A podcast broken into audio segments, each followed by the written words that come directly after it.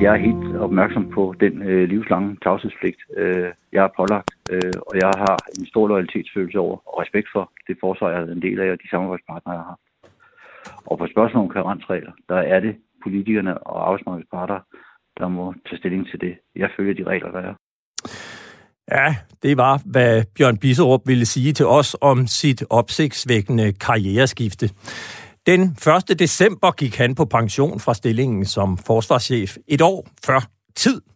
Hvorfor han forlod stillingen, fik offentligheden ikke en forklaring på. Overdragelsen på kastellet fandt sted uden pressens deltagelse, og han gav heller ikke et eneste afskedsinterview efter at have siddet som forsvarschef i fire år.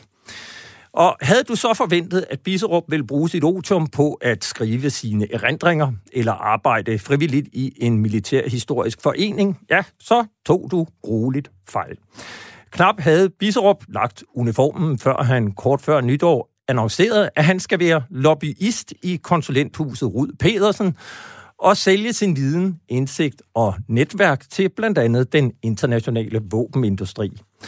Og han er langt fra den første general, der er gået den vej. Men inden vi dykker ned i den debat, skal vi runde en sag om coronarestriktioner i forsvaret, eller måske rettere mangel på samme.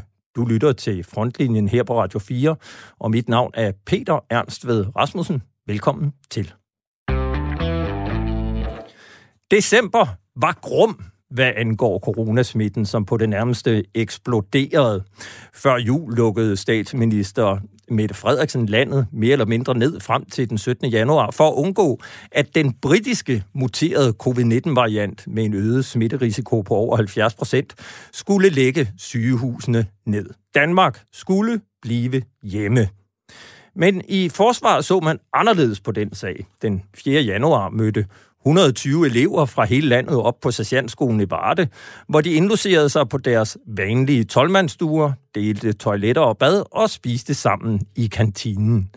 I weekenden har de været hjemme, og i går mødte de igen. Det sker, selvom statsministeren den 5. januar skærpede forsamlingsforbuddet til kun fem personer og øgede afstandskravet fra 1 til 2 meter. Nu kan jeg byde velkommen til øh, dig, Susanne Lund, Oberst. Du er kommunikationschef i Forsvarskommandoen.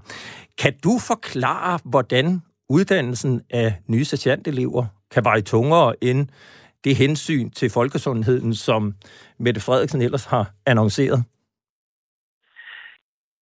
Ja, det krav, som der er til os alle sammen, det er jo noget, vi også i forsvaret generelt tager utrolig alvorligt. Og, øh, og sørge for at overholde de retningslinjer, som sundhedsmyndighederne har, har givet.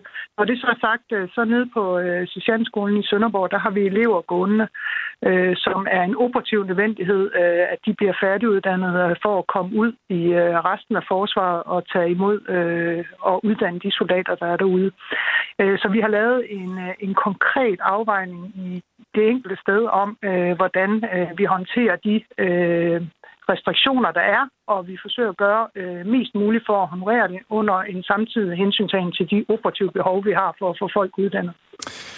Nu, det tror jeg, de fleste godt kan forstå, men, men jeg tror, det, der stussede mange, det er det her med, at man fortsat indlogerer på 12 og lader 120 elever spise sammen i kafeteriet. Øh, gør de stadig det, eller, eller har I strammet op på restriktionerne, så man deler det mere op, eller hvad har I sådan rent konkret gjort?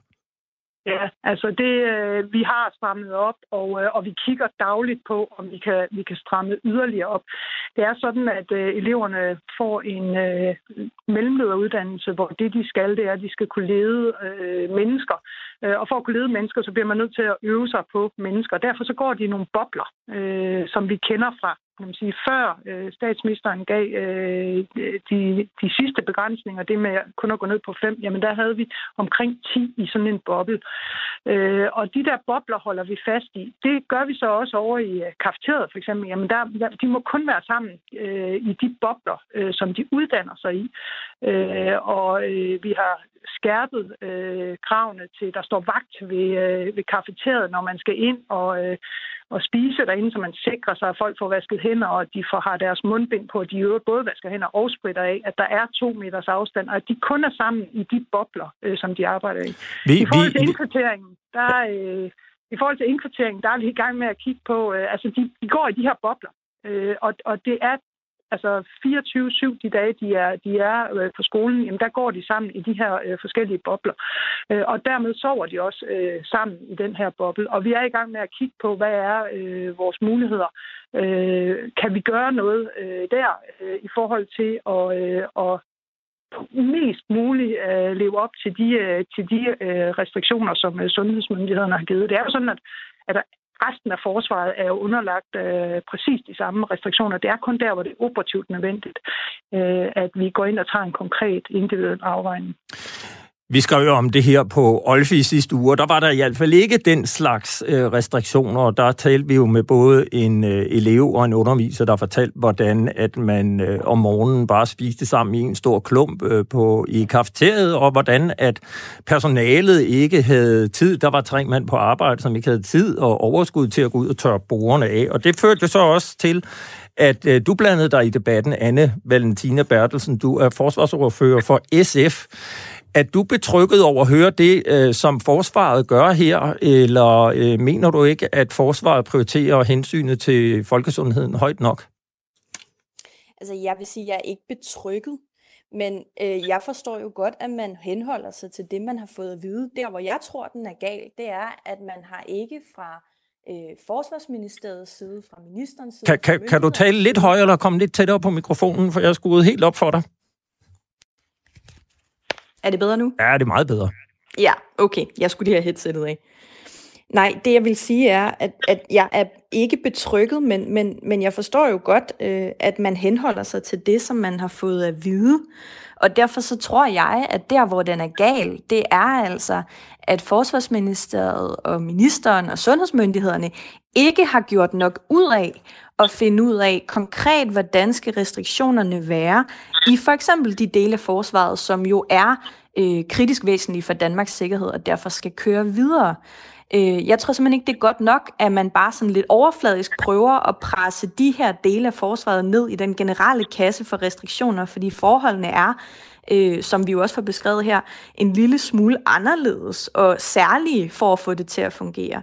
Og jeg sidder jo og kigger på nogle af de ting, som bliver lagt frem fra de ansatte og fra eleverne på for eksempel her en sergeantskole i Vejle, og kan konstatere blandt andet, at man øh, sover sammen på 12 øh, og øh, at hvis der er en, der bliver smittet, jamen så er det sådan set kun den smittede, der bliver sendt hjem, men man gør ikke noget ud af at teste og isolere for eksempel resten af den stue, som vedkommende sover med, eller delingen. Og det synes jeg lyder en lille smule mærkeligt. Også taget i betragtning, hvad der er af andre restriktioner. Og det tror jeg er sådan noget, der skuer i folks ører lige nu, fordi vi er rigtig trætte af corona. Vi har brug for at vide, hvorfor skal jeg blive ved med at gøre det her? Hvad er formålet, og hvorfor giver det mening? Og når man så kan konstatere og høre sådan nogle eksempler, som det, der sker på Herrens Sergeantskole i Vejle, hvor det ikke rigtig giver nogen mening i forhold til, hvad der sker rundt omkring i samfundet, så begynder folk at stille spørgsmålstegn ved, om de skal overholde det her, og hvad formålet egentlig er. Og det er et problem. Og det kan du passende følge op på, Susanne Lund, og sige, er det stadig sådan, at man ikke tester hele stuer og sender stuer hjem, hvis man oplever corona på en enkelt stue? Faktisk er det sådan, at øh, altså jeg vil først starte med at sige, at jeg er jo helt enig i øh, den bekymring, der er. Øh, og det er jo også en, en, en bekymring, som vi også har. Altså vi er jo også, øh, alle de ansatte i forsvaret er også en del af, øh, af samfundet og skal leve op til de restriktioner, der er. Øh, og vi er jo i løbende dialog, øh, og vi, vi har besluttet, at øh, blandt andet er en af de beslutninger, vi har truffet på baggrund af de seneste udmeldinger, det er jamen, sådan noget som, øh, som kviktest. Er det noget, vi vil kunne bruge øh, med vores øh, sergeant-elever, sådan så at de, øh, både når de møder når de tager hjem, at, øh, at de får foretaget en test, så vi får den her form for screening, at vi er hele tiden, og den enkelte soldat tager det her utrolig seriøst og ved, hvordan de skal reagere, hvis de har de, de mindste øh, øh, symptomer eller indikationer på, at de kunne have været i nærheden af, af en smitte. Det, der jeg tror, der er væsentligt at sige, det er, at vi ikke, altså, Olfi har skrevet en artikel, øh, men, men vi har ikke fået nogen officielle klager øh, over ved os. Øh, soldaterne de er, er med på, at de skal, de skal uddanne sig. Vi tager det her utroligt øh, alvorligt. Og ligesom alle andre, jamen, men så er vi selvfølgelig bekymrede og vil gerne øh, leve op til alle de øh, restriktioner, der er. Men, men går hele tiden ind og laver den her operative øh, afvejning i forhold til at kunne holde forsvaret kørende. En af de beslutninger, vi, vi tog på baggrund af, minister, af statsministerens udmelding, det var jo blandt andet, jamen, de værnepligtige, der skal møde den 1. februar, skal vi lade være med at lade værnepligtige møde? Øh, fordi det, vil, altså det, er jo, det er jo også mange unge mennesker, der kommer ind. En beslutning, som på ingen måde var, var let, men øh, øh, hele tiden øh, at lave den afvejning, er det operativt nødvendigt. Alle dem, der skal på kontorer, alle dem, der sidder steder, hvor de kan opholde sig hjemme, jeg selv inklusiv, øh, der gør vi det. Men, men vi bliver nødt til at have fokus på, at soldaterne, de, vi skal uddanne soldater til vores øh, operative opgaver, både nationalt og internationalt, og de beredskaber, vi har. Og det, det skal du lige uddybe. For, for, fortæller du, at I har aflyst det værnepligtshold, der skulle møde 1. februar, eller er det udskudt, eller hvordan? Nej, vi, øh, altså det, vi, har, vi har haft en, øh, en meget, meget, meget seriøs øh, drøftelse øh, på alle planer øh, her i sidste uge om, om de værnepligtige, øh, lidt over 1.500 unge mennesker, der skal møde 1. februar, om, om vi skulle sige til dem, I kan simpelthen ikke komme ind, øh, som situationen er nu. Men operativt har vi behov for at holde produktionen i gang, øh, og derfor har vi besluttet, at de skal møde ind. Nu er vi så i gang med at finde ud af, hvordan kan vi håndtere det, sådan, så vi lever op til alle de øh, vilkår, som, som alle vi andre er underlagt i uh, videst mulig omfang. Her er kviktest en af mulighederne. Øh, der er selvfølgelig det med at kun at være i mindre grupper osv. osv. Men det er jo klart, at en af de store beslutninger, vi har skulle kigge ind i, det er, jamen, skal vi simpelthen uh, stoppe produktionen af soldater øh, for at håndtere øh, de øh, restriktioner, der er. Men omvendt så har vi opgaver, som, øh, som vi ikke kan løse øh, for Danmarks sikkerhed, hvis ikke at vi øh, holder produktionen i gang. Du kan måske gøre os klogere på, hvem træffer sådan en beslutning, eller hvem er med til at træffe sådan en beslutning? Er det sundhedsmyndighederne, eller er det øh, sanitetstjenesten, eller, eller hvem, hvem har I med omkring bordet, når I, når I afgør det her? Øh, afgør det med de værnepligtige, om de skal møde, eller ja, de restriktioner, og, og, der er? Præcis, altså sådan set begge dele. Jamen altså, i, i forbindelse med beslutningen om, øh, om de værnepligtige, så er det jo forsvarschefen, der sidder for bordenden. Øh, og det sidder, der sidder han sammen med alle de generaler, som, øh, som er ansvarlige for produktionen af, af de styrker, som vi skal have klar i beredskab og have klar til at sende i nationale og internationale opgaver. Så der, det er dem sammen. Ved det bord, der sidder også øh, det, vi kalder generallægen, altså vores, øh, vores chef for Forsvarets øh, Sanitetskommando, som er med til at rådgive. Han er bindeledet over i, øh, i sundhedsmyndighederne. Øh, og så, så det er en dialog, der kører øh, kan man sige, med forsvarschefen. Og i forhold til det konkrete, hvad der sker ude på øh, øh de konkrete garnitioner, jamen så er det alt efter, øh, øh, altså i det her tilfælde her til Sjernskolen, det er chefen for, for Forsvarsakademiet i dialog med chefen for Sanitetskommandoen, som er i dialog med øh, sundhedsmyndighederne, sådan så vi laver en konkret individuel afvejning hver gang. Hvad er øh, overvejelserne i forbindelse med at, at aflyse et hold, eller eksempelvis på sergeantskolen her, hvor man jo godt kunne sige, okay, der er en ekstraordinær situation her i begyndelsen af januar. Nu bliver I hjemme i 1, 2, 3 uger, indtil vi øh, har mere styr på smitten. Hvad er jeres overvejelser omkring sådan noget er muligt, eller ej? Hvad er konsekvensen, hvis man tog den beslutning og, øh, og sendte folk hjem i en periode? Jamen, som, som du også ved, øh, Peter Herzl, så det er simpelthen Danmarks sikkerhed. Altså det her, det handler om, at vi skal holde forsvaret kørende. Vi skal kunne løse de opgaver, som vi bliver stillet, øh, både nationalt og internationalt. Vi skal have soldater til det beredskab. Øh, og de her, altså når der møder øh, 1600 unge mennesker, så skal der være nogen til at uddanne dem. Der skal være nogen til at lede dem. Der skal være nogen til at føde dem. Vi skal holde øh, produktionen kørende. Øh, og det er det, de sergeantelever blandt andet, der bliver uddannet nede i, øh, i Varde.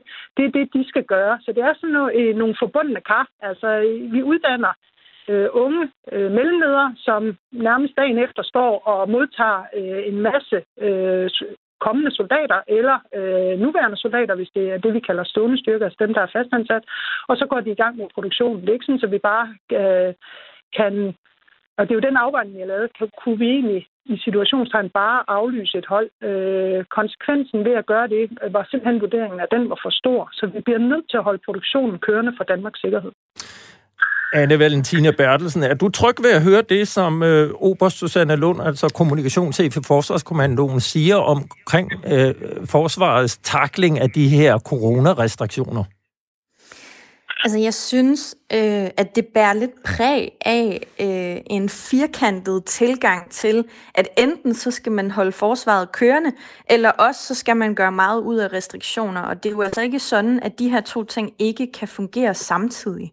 Øh, det får man lidt indtryk af, når man lytter til det her. Altså sundhedsvæsenet for eksempel er jo ligesom forsvaret ret kritisk øh, for Danmark lige i øjeblikket, men derfor overholder man jo ret strenge restriktioner alligevel. Man har ommøbleret en hel del på arbejde arbejdsgangene, og man har aflyst en masse operationer og andre ting, som man simpelthen bliver nødt til at vente med af hensyn til smittespredningen. Øh, og der tror jeg måske, vi bliver nødt til at få forsvaret til at gøre lidt af det samme grænskningsarbejde i forhold til, hvad man kan gøre, øh, ud over det, I allerede sidder og gør. Og det er jo godt, det der bliver gjort lige nu. Men man kan jo godt producere soldater, øh, som, som I siger det, selvom at de ikke for eksempel sover sammen på 12 eller selvom at de bliver øh, isoleret og testet, hvis en af deres værelseskammerater er blevet smittet og er blevet sendt hjem. Altså, der skal ligesom lidt nuancer ind i det her. Øh, og der bliver jeg sådan lidt bekymret for, at det første, der bliver sagt, når man siger, hvem er det, der, der øh, tager de her beslutninger, så siger man, det er forsvarschefen. Og jeg øh, tror da, at forsvarschefen har mange kompetencer, men det her med at vurdere, hvordan man inddæmmer corona, det tror jeg ikke lige er hans spidskompetence. Hvad, hvad, øh, hvad, øh, hvad, hvad, hvad vil du anbefale forsvaret at gøre sådan helt øh, konkret? Jamen, jeg tror egentlig, at jeg vil starte med, og det er det, jeg har gjort indtil videre, det er, at jeg har spurgt ministeren, altså, øh, hvad foregår der her? Og kan vi få sundhedsmyndighederne ind og vurdere, om det her er godt nok? Øh, fordi det er jo sundhedsmyndighederne, som skal tage et nøje kig på, hvordan man kan gøre det her i samarbejde med forsvaret. Det er sådan, jeg tror, vi får de mest optimale restriktioner ind.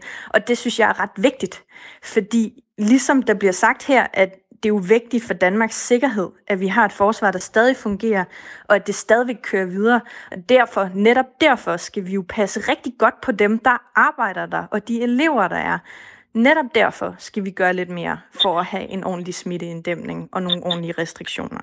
Susanne Lund, øh, worst, worst case scenario her. Nu skal vi lige have lukket ned for... Øh, jeg tror, Susanne Lund er faldet ud. Susanne? Er Susanne der? Ja, jeg er her nu. Nå, det var godt. Det var godt. Du er med. Vi, ja. vi blev helt nervøse her. Ja, Su- så, Susanne, jeg kunne godt tænke mig at spørge dig, altså worst case, lad os sige, den her britiske øh, mutant-variant af covid-19, den forfatter, og nogen bliver smittet hos jer, og øh, en, en, en stor del af jeres elever eller værnepligtige bliver lagt ned med, med corona. Har I ekstra tiltag liggende i skuffen, eller er det noget, I først skal til at arbejde på nu, hvad man egentlig gør, hvis ulykken er ude, og øh, en masse soldater bliver smittet med covid-19? Ja, men det, altså jeg vil jo starte med at sige, at den bekymring, som der bliver udtrykt for, om det er sådan en enten eller, øh, det, det er i hvert fald ikke, øh, det er kun fordi, jeg så ikke har udtrykt mig klar. Selvfølgelig har vi masser af, af andre måder, vi gør det på. De patientelever er jo kun fysisk til stede og bliver fysisk uddannet der, hvor det er nødvendigt. Alt, hvad der kan gennemføres på Skype og Teams og hvad det hedder, jamen det gør vi. Øh, I forhold til at håndtere konkrete øh, udbrud, jamen så har vi jo faktisk prøvet det. Vi havde et af, af søværnets øh, skibe, hvor der var et, øh, et udbrud, og der, øh, der øh, lukkede vi jo skibet ned, sejlede det hjem øh, fra der, hvor det var på øh, mission, og fik iværksat uh, smitteopsporing og isolering, og vi havde soldater, der tilbragte juleaften øh, i isolering. Uh, så vi har, vi har, altså vi, vi er forsvaret, vi har masser af, af planer, og vi har evnen også til at, at forsøge at inddæmme de her smitteudbrud. Øh, vi, vi, gør, uh, vi gør alle de ting, som sundhedsmyndighederne beder om, alle de steder, hvor vi overhovedet kan komme afsted øh, med det, både på de enkelte, der er operative, men selvfølgelig også på alle dem, der øh, som jeg sidder på, på et kontor. Jamen, vi er underlagt præcis de samme restriktioner. Og den enkelte soldat øh, forsøger vi at håndtere de her øh, krav, som, øh, som sundhedsmyndighederne stiller op Øh, og det gør, vi, øh, det gør vi i dialog med sundhedsmyndighederne, og der har vi jo vores egne øh, læger, øh, som øh, er med til at oversætte det. Fordi hvem skal træffe beslutning om noget, det er operativt nødvendigt eller ej? Altså det, øh, det, det er faktisk noget, vi bruger rigtig, rigtig lang tid, og vi har ændret alle processer ved alle soldater. Øh, men vi har også bare nogen, der har, vi har behov for, øh, som bliver uddannet og som, øh, som bliver gjort klar til de øh, opgaver, som vi har. Således betrykket, Susanne Lund. Du skal have tusind tak, fordi du var med her på en øh, telefon. Og øh, så må I have øh, held og lykke med at få øh, coronarestriktioner implementeret og uddannet både sergeantelever og værnepligtige. Tak for det. Ja. Nu skal vi tilbage til den sag, som vi indledte med lige inden øh, nytår annoncerede den netop pensionerede forsvarschef Bjørn Bisserup, at han har fået nyt job som lobbyist i konsulenthuset Rud Pedersen, hvor han med egne ord skal udvikle og udbygge rådgivningen af forsvarsindustrielle virksomheder i Danmark og i Norden. Vi skal naturligvis diskutere selve skiftet, Bisserups rolle og også høre fra manden selv. Men først må jeg sige, så øh, kan man måske blive overrasket over, at et så markant skifte overhovedet kan finde sted. For det er langt fra et enestående tilfælde. Biserup følger nemlig blot i fodsporene på en lang række øvrige generaler og admiraler, som før ham ligeledes er gået igennem svingdøren til et job på den anden side. Vi kan nævne den tidligere viceforsvarschef Per Ludvigsen, der i 2017 stoppede fredag i forsvaret og mandag begyndte som seniorrådgiver hos konsulenthuset Struense og Kompani, der lige havde udarbejdet den såkaldte budgetanalyse for forsvaret med viceforsvarschef Per Ludvigsen som ankermand.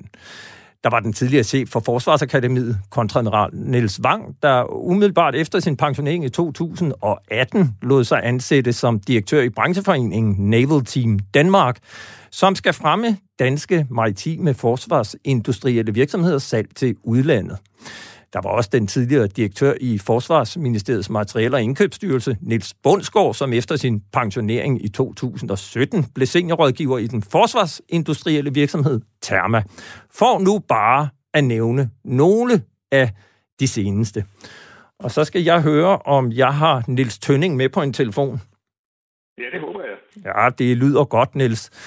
Net Stønning, du er jo formand for HUD. Man kunne fristes til at sige, at øh, det er nogle eftertragtede medlemmer, du siger farvel til, når de går på pension. Det må man sige. De har jo opbygget nogle kompetencer igennem livslang øh, tjeneste i forsvaret. Problematikken om svingdørene afgrænser sig jo ikke til alene til forsvarets rækker. Altså, man kunne nævne en lang liste, blandt andet tidligere finansminister Bjarne Korydon, som forlod politik for at blive direktør i McKinsey, konsulenthuset McKinsey. Der var fødevareminister Karen Hækkerup, der blev direktør i Landbrug og Fødevare. Og så kan man jo også nævne statsministeriets tidligere departementschef, Carsten Dybvad, som blev bestyrelsesformand for Danske Bank. Anne Valentina Bertelsen, vi har jo stadig dig med, øh, og du er jo så forsvarsordfører i SF. Hvis vi nu lige, inden vi skal tale Biserup, begynder med sådan det helt overordnede og generelle.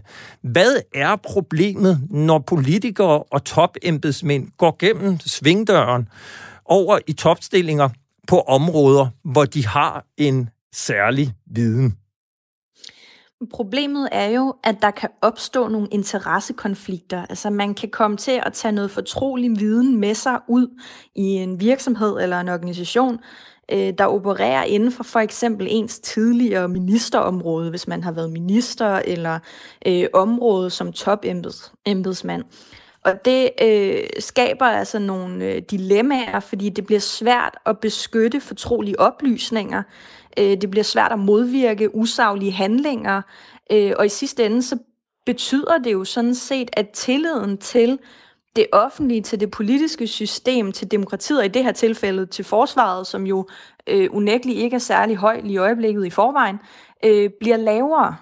Og det har vi ikke brug for. Øh, Danmark er et af de eneste lande, i, øh, i EU og blandt de lande, som vi normalt sammenligner os med, som ser fuldstændig gennem fingre med, at det her kan være et problem. Øh, EU og OECD og de fleste andre europæiske lande synes, at den her svingdør er problematisk og anbefaler noget regulering og har regulering selv. Men i Danmark har vi det ikke. Øh, og vi er så småt begyndt ligesom at spore os lidt ind på det. Øh, for eksempel så havde man jo sagen øh, om ansat i Finanstilsynet, som bagefter blev placeret i rimelig højtstående stillinger i bankerne. Øh, og der var vi ude sammen med Socialdemokratiet og Dansk Folkeparti og sige, at der må man altså have en karensperiode. Så det er ligesom på vej ind, men det tager lang tid, fordi det her er noget, vi sådan af urensagelige årsager ikke rigtig har synes var et problem her hjemme i Danmark. Niels Tønning, formand for hovedorganisationen af officerer i Danmark, altså øh, officerernes fagforening. Ser du det samme problem som Anne Valentina Bertelsen, når en general går direkte fra en topstilling i forsvaret ud i enten forsvarsindustrien eller over i en lobbyvirksomhed, som eksempelvis Rud Pedersen? Altså, jeg forstår meget godt betænkelighederne, men, men jeg vil også sige, at der er ikke nogen evidens for, at det reelt er et problem. Øh, jeg må sige, at for, for de officerer, der forlader forsvaret, så øh, har de jo stadigvæk pålagt en tavshedspligt, øh, som er livsvarig, og de er stadigvæk underlagt militær straflov. Så det med direkte at dele ud af viden, som de måtte have erhvervet sig, det er ikke en mulighed. Den anden ting det er, at der går meget kort tid før, end at deres viden er forældet, og de har jo ikke længere indsigt i fortrolige oplysninger, når først de har forladt forsvaret. Så, så jeg, jeg ser, at der også er positive effekter. Altså i virkeligheden kan det kun være til gavn for den danske forsvarsindustri, at være så, så veloplyst som overhovedet muligt, sådan at de øh, fremlægger sager på den rigtige måde, og jeg tror, det forbedrer deres konkurrenceevne. Giver det så en positiv øh, stilling for de her øh, rådgivere? Øh, det tror jeg ikke på. Jeg har mødt mange af dem i min karriere, øh, og jeg kender dem alle sammen, og det er jo det, der er fordelen. Det er, at de har deres netværk bevaret. Men alle ved jo også godt, at de nu er gået uden for forsvaret, og nu er det det, vi kalder populært dødens købmænd men det giver dem ikke nogen fortrin øh, i forhold til øh, indkøb og så videre. Kan, kan, kan, øh, kan, kan man ikke sige, at, at en ting er, at man har en tavshedspligt, noget andet er, at man har en viden, man kan bruge, uden direkte at bryde sin tavshedspligt. Altså, hvor man kan guide, lad os nu sige Bjørn Biserup, han har jo, må vi gå ud fra, et rimelig godt billede af, hvad, hvor forsvaret er på vej hen, og hvad der bliver aktuelt at købe ind. Altså, det kan han jo godt rådgive om, uden at han bryder sin tavshedspligt. Men er det ikke lige præcis det, der er problemet, at man risikerer, at øh, tilliden til sådan nogle topembedsmænd, og dermed forsvaret, daler, når man ser, at de tager det spring? Altså, jeg køber præmissen, men, men jeg er ikke sikker på, at viden, den viden alene er farlig. Det er også en fordel, fordi Øh, det ruster den danske forsvarsindustri til at være i bedre stillet i konkurrencen med udenlandske virksomheder. Der er jo ikke noget hemmeligt i, hvad øh, for noget udstyr, at forsvaret ser på i, den, i fremtiden. Det kan man jo næsten læse i forligene, og også øh, oplæg til forlig, hvor man er på vej hen. Så, så, så jeg vil sige, at det er jo et spørgsmål om også, at man guider den danske virksomhed til at stå bedst muligt rustet. Øh, og jeg tror, som jeg siger, har sagt før, jeg tror ikke, det giver dem nogen særstilling i valget af altså typevalg eller øh, hvilken type materiel, som forsvaret så ender op med at købe. Nu nævnte øh, Anne Valentina Bertelsen øh, vores naboland, eller de lande, vi normalt sammenligner os med. Vi har øh, min kollega her, Jeppe Rets Husted. Han har ringet til Norge og til EU for at høre lidt om reglerne der.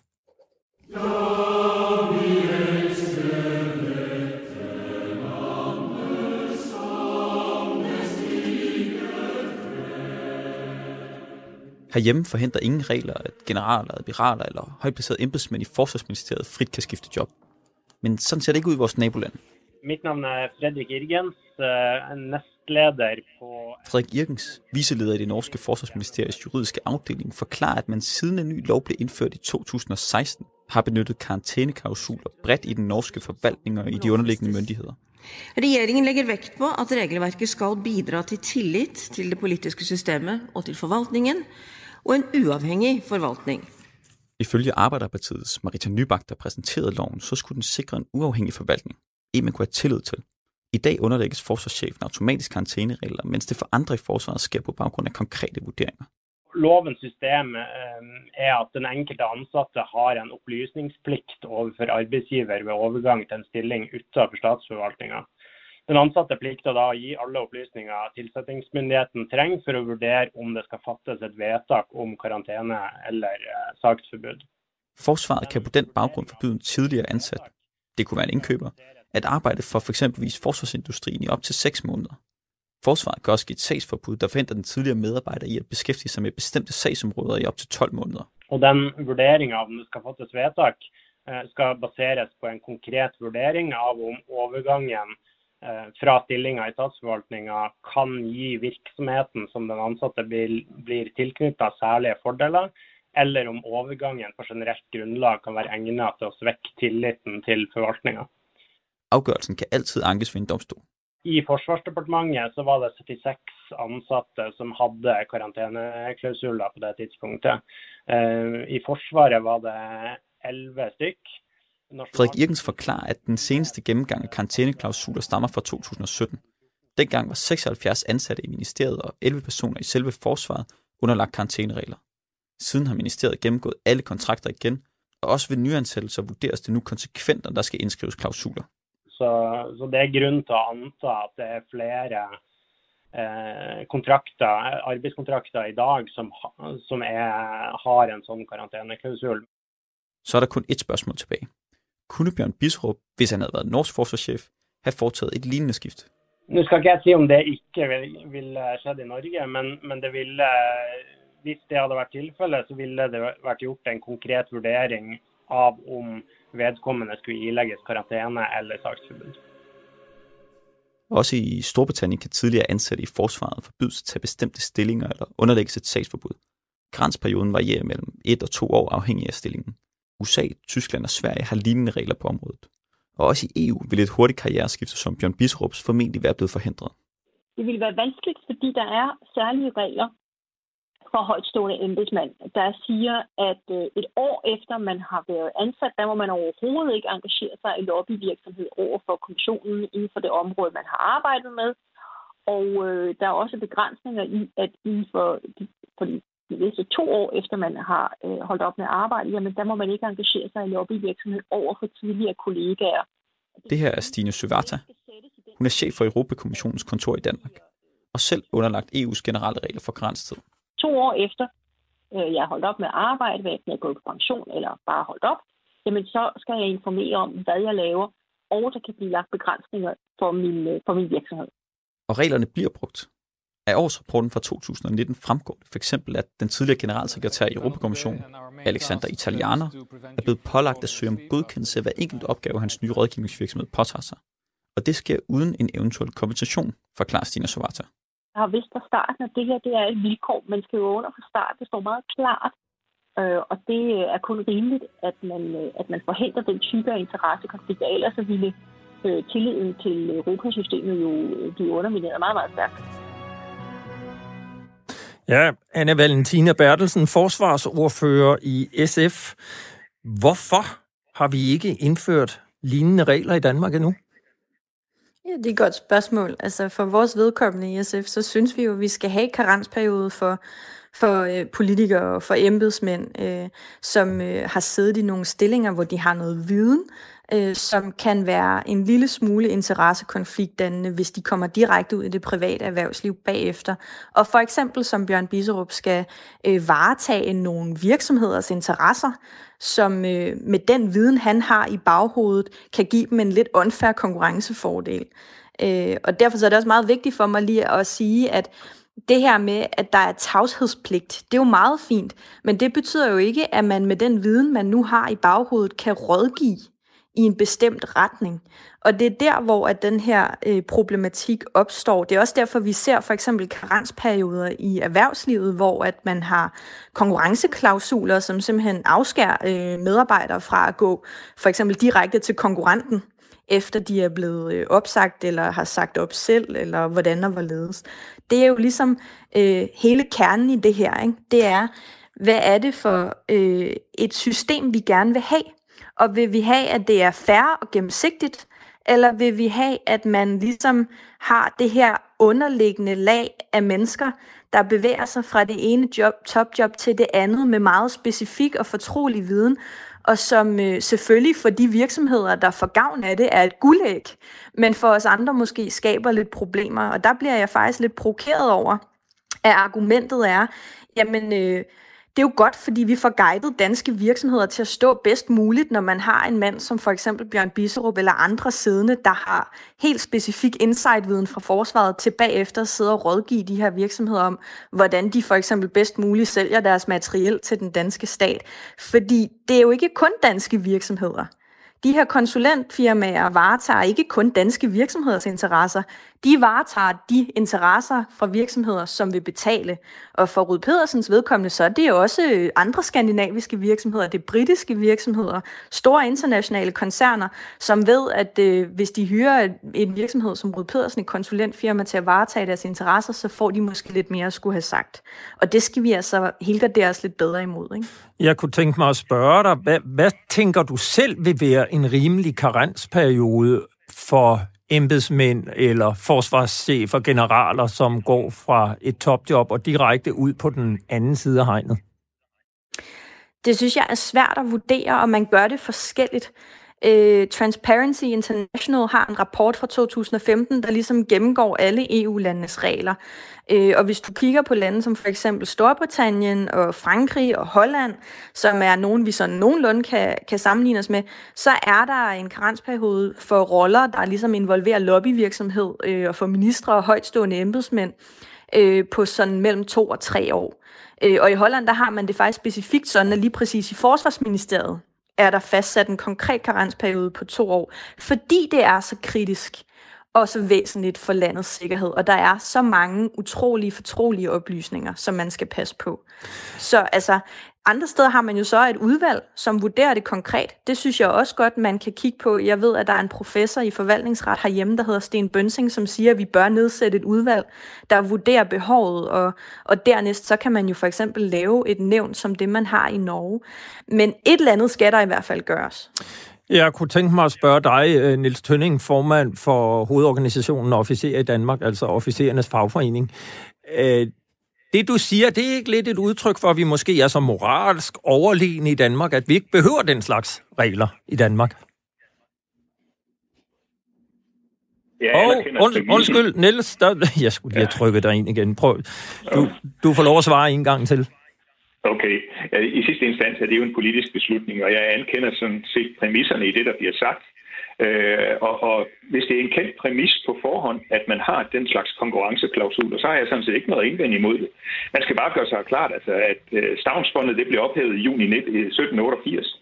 Øh, øh, og, og der er jo, hvis man vil forhånd, forhindre statsansatte i at øh, have anden ansættelse uden for deres primære erhverv, jamen så det, skal det bare være en kendt præmis, og så må man jo øh, tage øh, selv de vurderinger, om man vil tage, påtage sig sådan nogle job med de vilkår, der så er givet i det.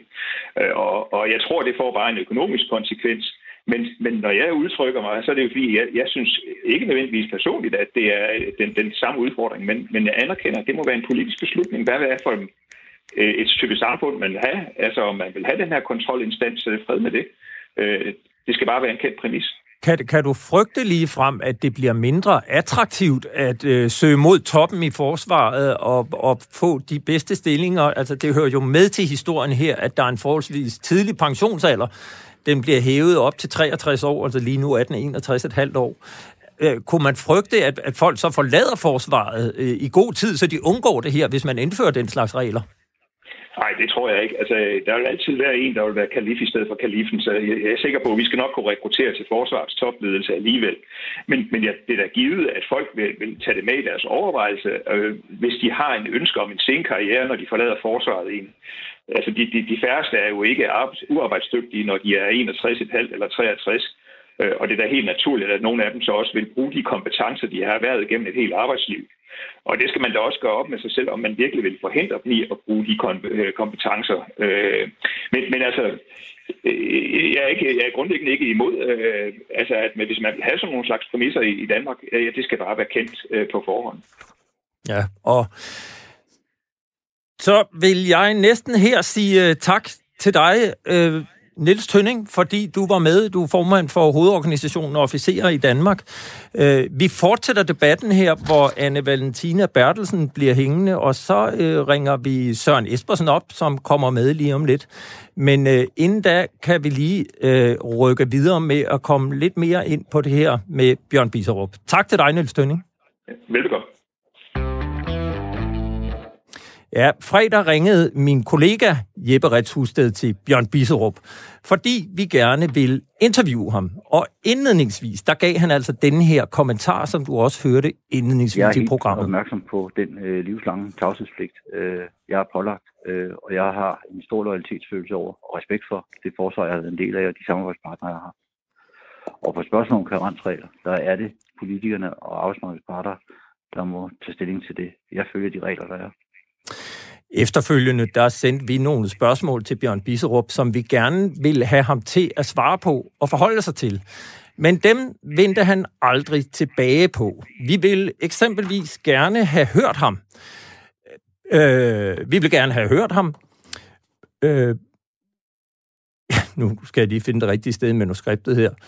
Øh, spurgte ham, hvilke forholdsregler han selv øh, har taget for at undgå konflikter mellem sin tidligere rolle som forsvarschef og sin nuværende som rådgiver for blandt andet forsvarsindustrien. Vi spurgte også Bjørn Biserup, hvornår han første gang blev kontaktet af Rud Pedersen, og hvornår han indgik aftalen med Rud Pedersen. Men heller ikke det har vi fået svar på. Og mens vi venter på, at Søren Espersen kommer igennem, så kan jeg jo spørge dig, passende Anne Valentina Bertelsen, forsvarsordfører for SF. Mener du, at Bjørn Bisserup skifte skader øh, forsvarets øh, tillid, eller tilliden til, til forsvarets top, når han på den måde kan gå fra den ene øh, side af skrivebordet til den anden? Ja, det synes jeg, det gør. Og det synes jeg ikke, vi har behov for lige nu. Øh, vi har haft nogle år med en perlerække af skandaler, Øh, da jeg blev forsvarsordfører, der troede jeg, det ville være sådan lidt sådan skånejob, når man er SF, og det har det vist sig slet ikke at være, fordi der simpelthen hele tiden er noget inde bag os, de skufferne i forsvaret, som ikke er, som det skal være. Og når man så har den her praksis, hvor sådan en som Bjørn Bisserup kan gå direkte fra at være forsvarschef med en stor insiderviden, mange fortrolige oplysninger, og så ud i at være lobbyist for et konsulentbyrå, som varetager firmaers interesser i forhold til at få staten til for eksempel at købe deres forsvarsmateriel, så har vi altså et tillidsproblem. Og det er jo faktisk lidt det, vi forsøger på øh, febrilsk at få gjort op med, og få genopbygget tilliden lige i øjeblikket. Det gør det bare en lille smule svært. Og så skulle vi have øh, Søren Espersen med, øh, forsvarsordfører for Dansk Folkeparti. Jeg kunne tænke mig at stille dig det samme spørgsmål. Skader det tilliden til forsvarets top, når en forsvarschef som Bjørn Biserup kan sige op et år før tid og gå direkte ud og blive lobbyist for forsvarsindustrien? Det, det korte svar det er nej. Og jeg vil egentlig godt lige forholde mig til, til noget af det, der blev sagt, nemlig at at det her har noget som helst at gøre med eventuelle skandaler. Det har det jo ikke. Altså i overvis, i årtier, har det jo været sådan, at i, i de, øh, det drejer sig om generaler og admiraler, men også oberster og så videre, som kunne gå til det private erhvervsliv, at øh, der har man virkelig haft øh, mulighed for at, at gøre det. Det står ikke i ens kontrakt, man ikke må. Hallo? Ja, ja, ja, ja. Men, men er det ikke et problem, at, at man kan gå direkte... Det, du ikke har hørt her i, i, det tidligere, i den tidligere del af programmet, det er, der jo flere, der siger det her med, at man har jo en aktuel viden, som meget hurtigt bliver forældet. Og, og det kunne man jo undgå, hvis man indførte en karensperiode på, lad os sige, et halvt år, et år, et, to år. Kunne man ikke undgå hele den debat ved at indføre disse klausuler? Nej, jeg synes ikke, man skal lave om på, på de ting, som det har været altid. Der er jo ikke noget som helst øh, øh kontroversielt i, at en, en, øh, en ung mand på 60 år, det er jo ikke det, vi snakker om, når en general eller en admiral øh, går af, at han så går ud i det private erhvervsliv øh, bagefter. Det er meget lov. Hvad skal han så være? Pølsemand øh, eller, eller, eller gardner? Men, altså, men, men, skal han men så kunne jeg, så, så kunne jeg spørge dig, ja. de, altså vores, øh, de lande, vi normalt sammenligner os med, øh, inklusiv USA, altså EU, har jo, har jo alle regler på det her område, så kan jeg stille dig det spørgsmål, jeg tidligere stillede, Anne Valentina Bertelsen. Er, er det ikke et udtryk for, at du så mener, at vi er moralsk overlegne, vi har slet ikke behov for den slags regler i Danmark? Nej, det, øh, det, jeg synes, det er essentielle, det er her, at de folk, vi taler om, altså admiraler, generaler, oberst og videre, som går på øh, pension, at de kan bidrage for eksempel til, øh, med, den danske våbenindustri, med, med, med dansk erhvervsliv i det hele taget, med deres enorme viden om det, som vil være til gavn for, for forsvaret. De folk, der går af, ved jo præcis, hvad er fejl og manglerne? Hvad kan man gøre bedre? Hvad er det for noget, som øh, vores øh, danske øh, erhverv kan levere, så vi ikke behøver at gå til udlandet for at hente det? Jeg synes, det er sådan en god støtte øh, til dansk erhvervsliv, og jeg kan virkelig ikke se noget farve i det, det må jeg sige. Min øh, kollega Jeppe Rets Husted, han øh, ringede til øh, formanden, bestyrelsesformanden for Transparency International i Danmark, han hedder Jesper Olsen, og I skal lige høre to helt korte kommentarer, som han kommer med. Først det her ved omkring, at øh, vi er bedre end, end andre lande, og ikke har behov for den slags regler. Det er sådan en, sådan en generel holdning i Danmark om, at øh, vi er sådan særlig immune over for, øh, for, for korruption og for, hvad skal vi sige, at øh, man kommer til at bruge den her form for, for, for misbrug den her form for viden. Og, øh, og det oplever vi, vi rigtig, rigtig mange steder, og derfor har der vel været sådan traditionelt sådan en, det behøver vi ikke. Ja, altså øh, således siger Jesper Olsen, bestyrelsesformand i Transparency International. Og øh, Anne Valentina Bertelsen, nu hører du øh, Søren Espersens argumentation for, at det er ikke noget problem, det gavner den danske forsvarsindustri. Hvad, hvad, er, hvad er problemet?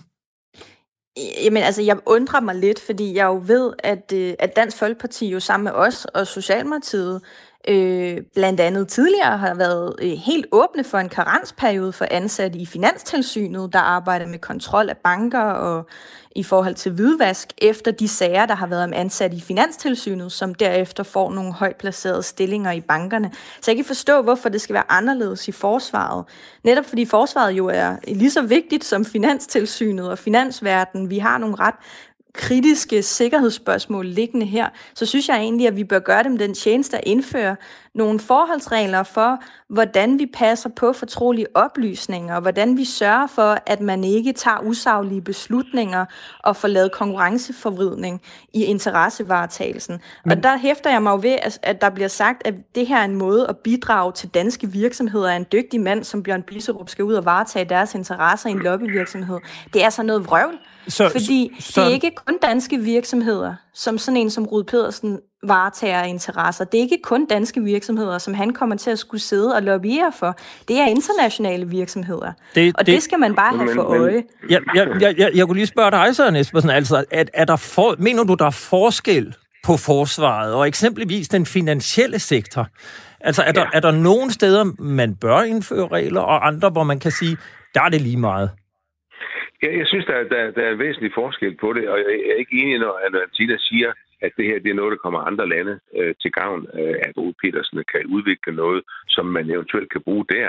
Der eksporterer man jo også den viden, man har, øh, og i øvrigt også i forhold til sådan nogle firmaer som Terva, hvor den tidligere admiral forsvarschef øh, øh, Slot Jørgensen kom hen. Henrik Dam, tidligere chef for flyvevåbnet, har gjort det samme. Der er masser, der har gjort det til stor gavn og glæde for dansk våbenindustri og dansk erhverv i det hele taget. Men, men det vil heller ikke sådan, at dem, der ønsker regler, ikke kan se fordelene ved det. Det er vel mere den her direkte overgang, altså at man kan gå fra en stilling som forsvarschef, og så en måned senere sidde og rådgive virksomheder. Ser du slet ikke, at der kan være også en vis fordel, forstået på den måde, at det kan gavne tilliden, at man indfører bare en periode, hvor man siger, du må lige vente, stå et halvt år eller et helt år, inden du kan gå over og yde den rådgivning, fordi risikoen for, at det skader tilliden til forsvaret, den er for stor. Ej, jeg, jeg synes altså, det er en, en, en speciel argumentation, fordi det er som om, at øh, hvis man har seks måneder, øh, så er, alt, så, så er øh, at papiret er fuldstændig blankt igen, så kan man starte. Hvorfor? At forberede en våbenindustri og forberede våben, der bliver til, der skal eksporteres, er jo en lang proces.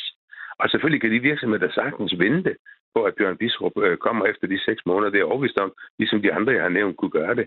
Men der er der ingen grund til at, at, at skulle bare skubbe det til side, man, man har helt tæt på. Man skal tænke på alt det her, der bliver også talt om sikkerhedsrisiko. Alt det, som Bjørn Bisrup i, i sin øh, egenskab af, af forsvarschef har erfaret, øh, må han jo ikke bringe videre, hvad enten det er til den ene, en, henvendelse øh, øh, til, til hans nye arbejdsgiver, eller til hans, hans kone eller børn, hvis det er strengt for, fortroligt. Så de, alle de ting skal jo overholdes, og det har jeg fuld tillid til, at, øh, at Bjørn Bisrup og også de øvrige, jeg har nævnt, har kunne gøre. Anne Valentina Bertelsen, jeg kunne fristes at spørge dig, øh, når det ikke er sket, så er det vel også fordi, at vi ikke har haft nogen direkte eksempler på, at der er nogen, der er blevet grebet i at have misbrugt den viden, de, de havde. Og man kunne måske spørge dig, om du selv har kendskab til nogen, ikke nødvendigvis i forsvaret, men, men altså nogen, der har taget springet, hvor man efterfølgende har konstateret, at de har misbrugt den viden, de havde, og brugt den tavshedspligt, de var belagt med. Altså, jeg tror, at det her med at få talt om, hvad betyder det at misbruge, det er ret vigtigt i den her situation. Er det at misbruge, at man lægger fortrolige oplysninger til sin chef, for eksempel, øh, og bryder sin tavshedspligt? Eller er det at misbruge også, at man med den viden, man har i baghovedet, rådgiver i en bestemt retning, for for eksempel at give nogle virksomheder en konkurrencefordel, fordi det nu engang er ens nye job. Øh, og der hælder jeg altså lidt til det sidste. Øh, og selvom vi måske ikke har så mange eksplicit vanvittige eksempler på det i nyere tid i Danmark, så er det jo stadigvæk en diskussion værd, om ikke vi bør se i øjnene, at vi skal indføre de her forholdsregler for at forhindre, at det kommer. Altså det her med at vi er immune over for korruption, det er vi jo altså kun så længe, at vi har et system, der er bygget til at stoppe det for eksempel. Og det har vi jo ikke så godt i dag, fordi vi længe har tænkt, at det behøvede vi ikke. Og det er jeg fuldstændig uenig i. Jeg tror ikke, det betyder, at man som topembedsmand eller som minister har fået øh, et dask over fingrene, når man får sådan en karensperiode, og derfor aldrig kan komme til at bruge sin ekspertise og sin viden. Selvfølgelig kan man det. Det er jo ikke en karrierestopper det, det er et spørgsmål om et halvt til to til tre år, afhængig af, hvad det er for en position, man har siddet i, hvor man med den sådan mest aktuelle og fortrolige viden bliver forhindret i at gå videre og misbruge det. Men det betyder jo ikke, at man ikke kan få andre jobs. Det betyder heller ikke, at man ikke senere kan komme til at arbejde med det samme. Det er bare et spørgsmål om at tage nogle forholdsregler i nuet. Anerkender du helt kort, at, øh, at det er en teoretisk problemstilling, som, som du anbefaler, at man lovgiver mod? Altså, jeg vil sige det sådan, jeg har ikke overblik over, hvad der ligger af sager. Øh, det skulle ikke undre mig, om der var nogen også før min tid. Øh, men selv hvis det er en teoretisk problemstilling, skal vi så danne grobund for, at det her problem kan opstå? Eller skal vi forhindre, at det kommer?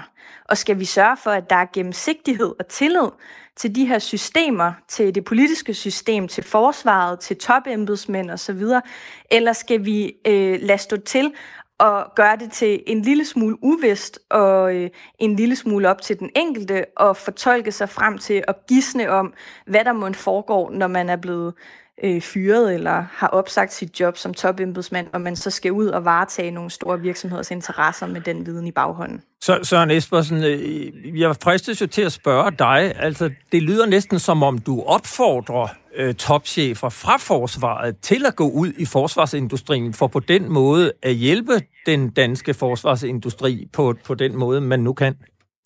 Men det vil jeg da ikke have det mindste imod. Når Valentina nu begynder at tale om Først siger hun seks måneder, så siger hun eller to år, eller tre år.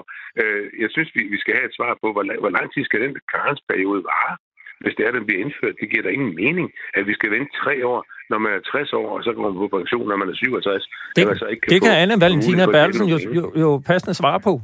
Ja. Jamen altså, jeg kan jo ikke lægge mig fast på, hvad for en karensperiode, der er passende. Det kommer også an på, hvad for et job man har haft. Øh, og jeg kan jo så gentage nogle af de eksempler, vi har fremme tidligere i programmet. Altså i Storbritannien, der har man en karensperiode for to år, når det gælder roller, der involverer lobbyvirksomhed som det her. Øh, I Holland har man også en karensperiode på to år, når det gælder ledende embedsmænd og ministre, der har haft noget med forsvaret at gøre. I Frankrig har man tre år øh, for job i virksomheder, hvor man tidligere har været ansvarlig for at overvåge eller kontrollere nogle aktiviteter. Så altså, det er lidt forskelligt, og der tror jeg egentlig, det bedste vi kan gøre er at starte med at nedsætte et udvalg, der får kigget på behovet, øh, på fordele og ulemper for at indføre nogle karensregler, øh, og så bagefter måske i virkeligheden laver et nævn, der vurderer fra sag til sag, oven i måske nogle sådan rammer, der siger, at der for eksempel skal være, når jeg er noget, der ligner to år, som man har i Storbritannien og andre lande, vi sammenligner os med. Men det jeg er ikke ekspert i, det vil jeg gerne høre nogle forvaltningsprofessorer og andre, der ved noget om det her, anbefale, hvordan vi skal gøre. Og Søren Espersen, helt kort her til sidst, vi har halvandet minut. Øh, når nu alle de lande, der omgiver os, medlemmerne af EU, USA, Storbritannien, har sådan nogle regler her, er det ikke et udtryk for, at man har set det som et alvorligt problem, som vi burde måske undersøge, hvad godt kommer der ud af at have de her karensperioder, modsat os, der slet ikke har nogen? Men, men nu er Danmark jo notorisk blandt de allerbedste lande i verden, når det drejer sig om, om, om, om kampen mod korruption og nepotisme og, og så videre. Øh, vi taler her om sikkerhed, det er det, jeg forstår. Og det er det, det, er det jeg egentlig opponerer mest imod. At man, at man allerede fra starten nu er mistroisk over for øh, Bjørn Bisserup, som nu går af og får et nyt job. Kan han overholde sine sikkerhedsforpligtelser? Ja, det er da ved Gud, han kan. Og det er jo fuldstændig ligegyldigt, hvilket job han så kommer i. Så har han nogle forpligtelser i forhold til det, han har hørt. Og det har, jeg stor, det har vi stor tillid til, at han kan honorere, ligesom Tim Slot gjorde det, ligesom det blev øh, Henrik Dam gjorde det. Det sidste ord her i denne udgave ja. af Frontlinjen. Jeg vil gerne sige tak til jer begge to, Søren Espersen og Anne Valentina Bertelsen, forsvarsordfører for henholdsvis Dansk Folkeparti og SF. Og til lytterne, tak fordi I lyttede med. Det var den udgave af Frontlinjen. Vi er tilbage om en uge. Har du ris eller ros, så kan du skrive til frontlinjen snabel af radio 4.dk. Tak fordi du lyttede med, og på genhør